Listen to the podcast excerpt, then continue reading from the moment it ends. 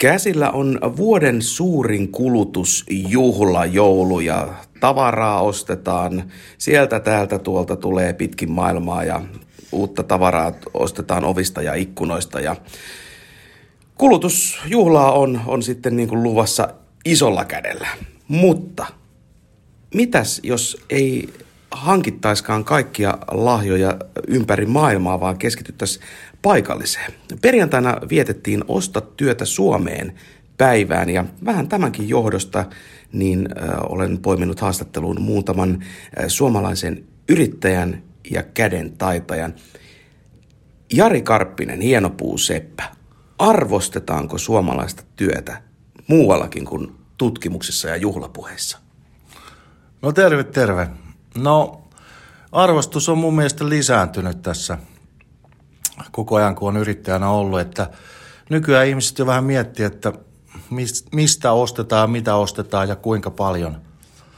Ja kyllä mun mielestä perinteisiä ammatteja arvostetaan nykyään.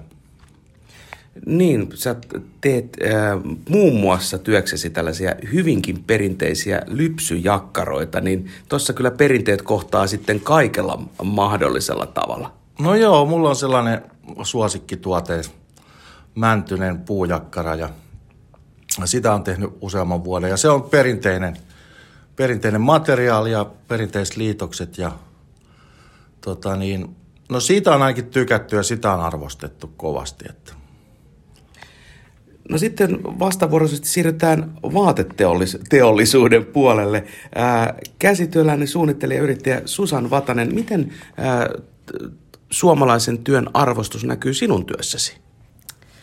No kyllä se on koko ajan mun mielestä niin kuin arvostus kasvaa.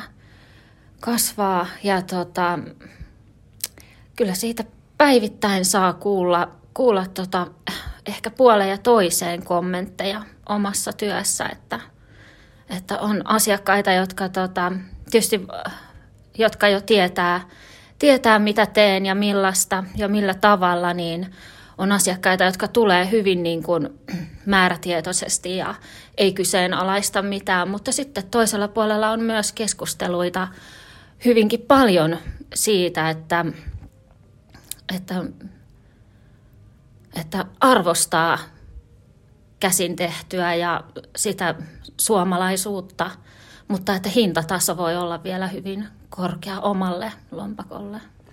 Niin, tästä onkin hyvä ottaa saman tien kiinni, koska esimerkiksi juurikin vaateteollisuudessa niin tuolta kaukoidästä tuodaan halvemmalla ja halvemmalla koko ajan ihan tyylikkään näköisiä tuotteita, jotka, sit, jotka sitten halvimmillaan muutamalla eurolla lähtevät siitä ää, ison vaateketjun rekistä mukaan, niin eikö tämä kilpailu nyt ole kuitenkin siinä mielessä aika epäreilua?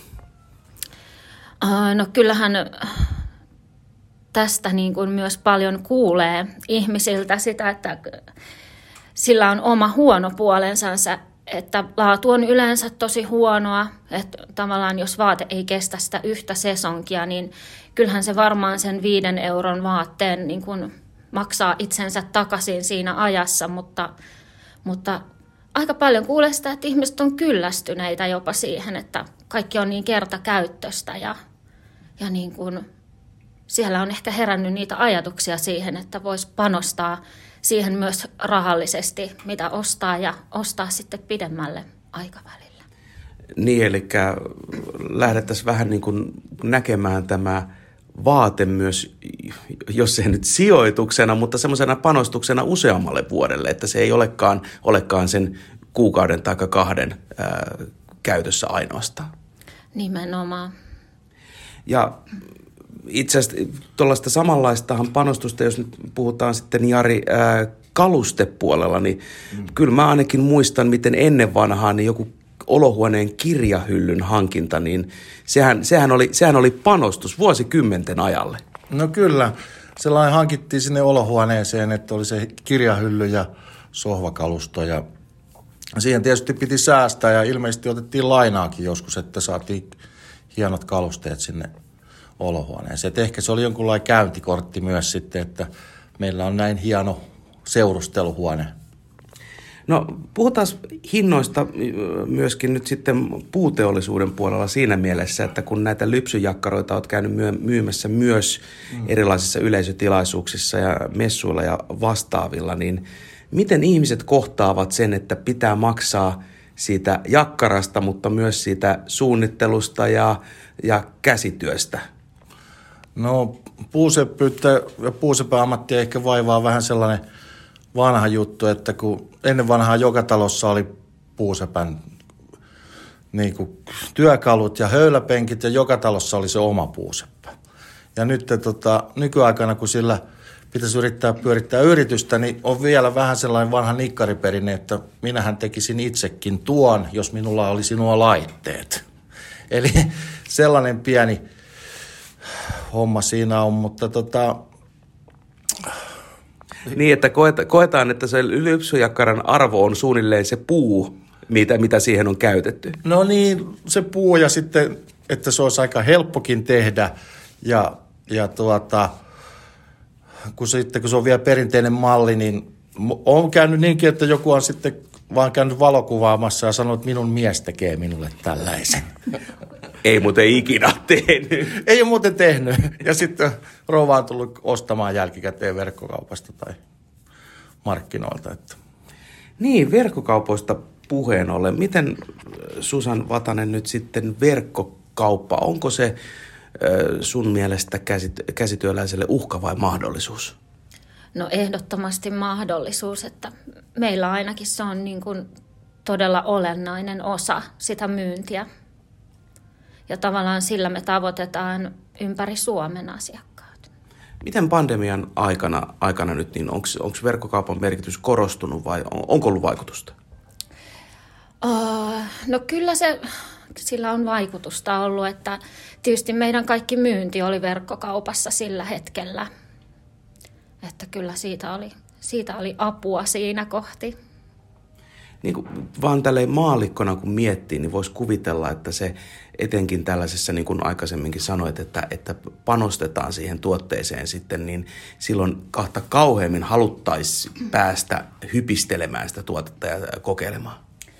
Joo, no se on, se on myös niin kuin semmoinen näkökulma, että varsinkin kun mä teen luonnonmateriaaleista ja mä markkinoin niitä hyvin niin kuin – paljon myös niin kuin sen kautta, että se niin kuin materiaalit on, on tärkeä osa sitä kokonaisuutta, niin paljon on asiakkailla se just, että mutta haluan tulla sovittamaan, mutta sitten tämä verkkokauppa taas palvelee niitä, jotka jo tuntee malliston, niin sitä kautta ei enää, enää ehkä tarvii niin paljon hiplata sitä materiaalia, kun se on jo tuttu ja, ja luotetaan, että materiaalit on korkeatasoisia, että, että tavallaan sitä ei tarvitse enää haiskella. Joo.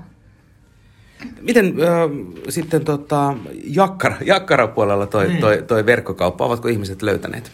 No ensinnäkin se verkkokauppa tai nettisivuthan pitää nykyään olla, että on edes olemassa, että se on ihan selvä juttu.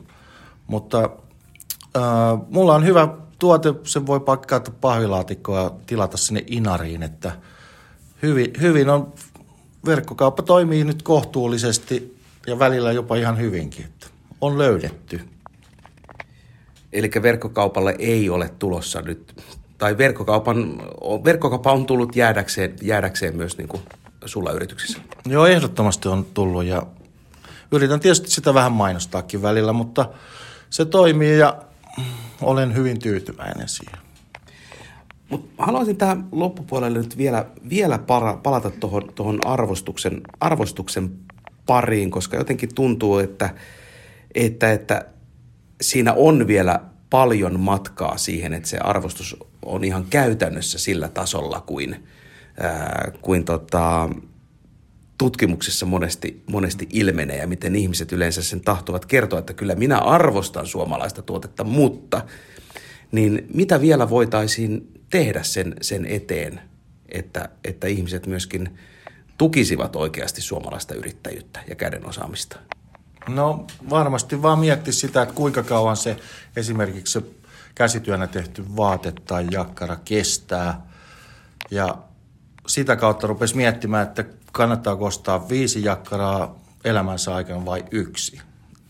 Ja samalla tulee se ilmastonmuutos myös tähän kuvioihin, että liikaa kuluttamista pitäisi välttää ja ostaa näitä niin sanottuja kestävän kehityksen tuotteita. Niin näkyykö nämä vihreät arvot, arvot niin kuin esimerkiksi äh, Susan sun asiakaskunnassa, että, että tavallaan se on arvo siinä ostopäätöstä tehtäessä myös?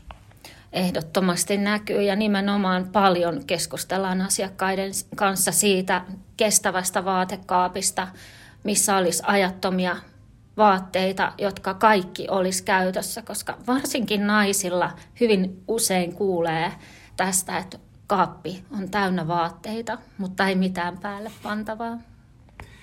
Hei, äh, ihan viimeisenä vielä pakko kysyä Susan Vatanen ja Jari Karppinen kummaltakin joulusesonkin nyt sitten, vaikka aluksi vähän negatiiviseen sävyyn tuosta äh, kulutusjuhlasta puhuinkin, niin varmasti tämä kulutusjuhla näkyy myöskin äh, teillä käsityöläisillä, niin vai näkyykö, niin minkälaiset odotukset nyt joulusesonkiin?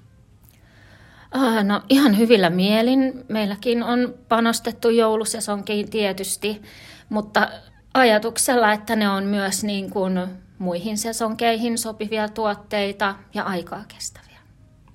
No miten sitten äh, lypsyjakkarapuolella joulusesonki, onko tärkeimmät markkinat nyt? No kyllä ne on tärkeimmät. Että sanotaan, että punaisia on maalattu paljon. Joulun punaista. Han, eli joulun punainen on nyt äh, joulun lypsyjakkaroiden trendiväri. No ehdottomasti, että niitä, niitä menee. Ja tietysti valkoisia niin kuin aina, aina, että valkoinen on läpi vuoden suosituin kuitenkin.